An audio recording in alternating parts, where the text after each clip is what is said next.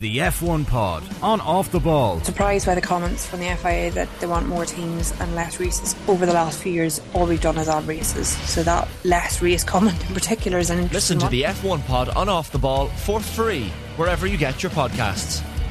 The Football Daily on Off the Ball. Hello and welcome to Friday's Football Daily. And let's start with tonight's action in the Women's Nations League.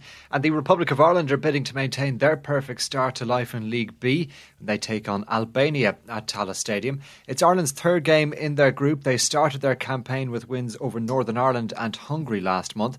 Promotion to League A is the target for Ireland, and a win tonight would leave them in a strong position ahead of the return fixture against Albania next Tuesday. Tonight looks set to be a significant one, in particular for one Irish player. Diane Caldwell is in line to win her 100th cap, and interim manager Eileen Gleeson says she has been an important player during her time in Green.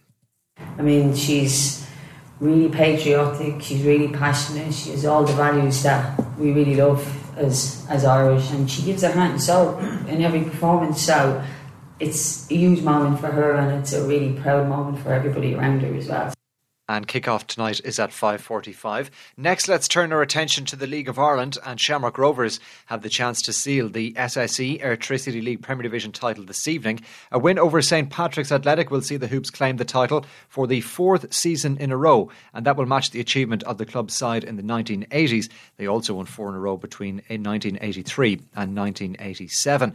Going into the game tonight, Shamrock Rovers have a three-point lead over St Pat's and a draw this evening would virtually seal the title as well given Pats only have one game after this evening's match and Shamrock Rovers have two left, while the Hoops have a significant advantage on goal difference. Theirs is plus 36, with Pats back on plus 22. Stephen Bradley also has the chance to create some managerial history. If Rovers triumph this evening, he'll become the first manager to win four league titles in a row. But he says he and his players are remaining focused on delivering a performance, having beaten Drogheda 5 0 last Sunday. Look, it's a Dublin derby it looks like it'll be first v second on Friday. Um, it's going to be a difficult game. Pats are a good side with good players, but um, we're going there obviously to win the game and win the league, and and uh, and that's our aim. And we're in a position now to do that on Friday. We've built up to this point. Now it's about uh, recovering, relaxing this week, enjoying the week, and then focusing on what will be a difficult game on Friday. But we're going there with a massive uh, support behind us, and uh, we'll do everything possible to win it in, Inch- in Inchicore. And that's the Shamrock Rovers manager Stephen Bradley. Well, St Pat's do still have an outside chance of claiming the title, but their manager Jon Daly admits it's likely that Rovers will claim the crown, though he's hopeful his side can prolong their wait. It's, we've obviously achieved the kind of first objective, which was um, to guarantee Europe and qualify for Europe. That's done. So um, now it's can we? I think I think it's inevitable. Rovers are going to win the league. Um, but can we make them go down to Cork and, and have to win? So, um, so yeah, we're, we're prepared. We started today. Obviously, gave the lads a day off after the game. Um, back in this morning. Some are still feeling a bit sore, so it was a light session, but it was all geared towards um, preparation for the game on, on Friday. And that's the St Patrick's Athletic manager Jon Daly speaking earlier on this week. Kick-off this evening for that match at Richmond Park is at 8 o'clock. There's a 7.45 start for the evening's other games in the top tier. Cork City face Derry City, Dundalk take on Bohemians and already relegated UCD go to Shelburne. Next to tonight's Premier League action, with Tottenham having the chance to establish a five point lead at the top of the table, they look to continue their superb start of the season when they take on Crystal Palace at Selhurst Park. The new manager at Tottenham, Ange Postecoglou, has made a big impact, but the Australian says they must stay grounded.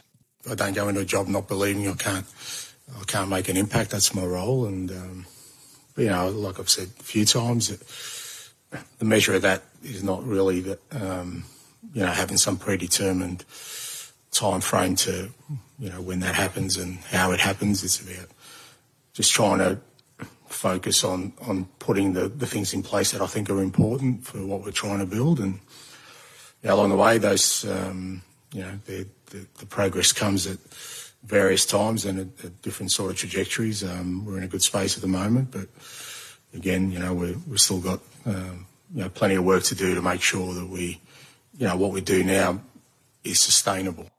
That's Ange Postecoglou, the Tottenham manager, and kick-off for that game at Selhurst Park tonight is at 8 o'clock. Meanwhile, ahead of their game against Wolves tomorrow, Newcastle manager Eddie Howe says he believes Sandro Tonali will be available to play.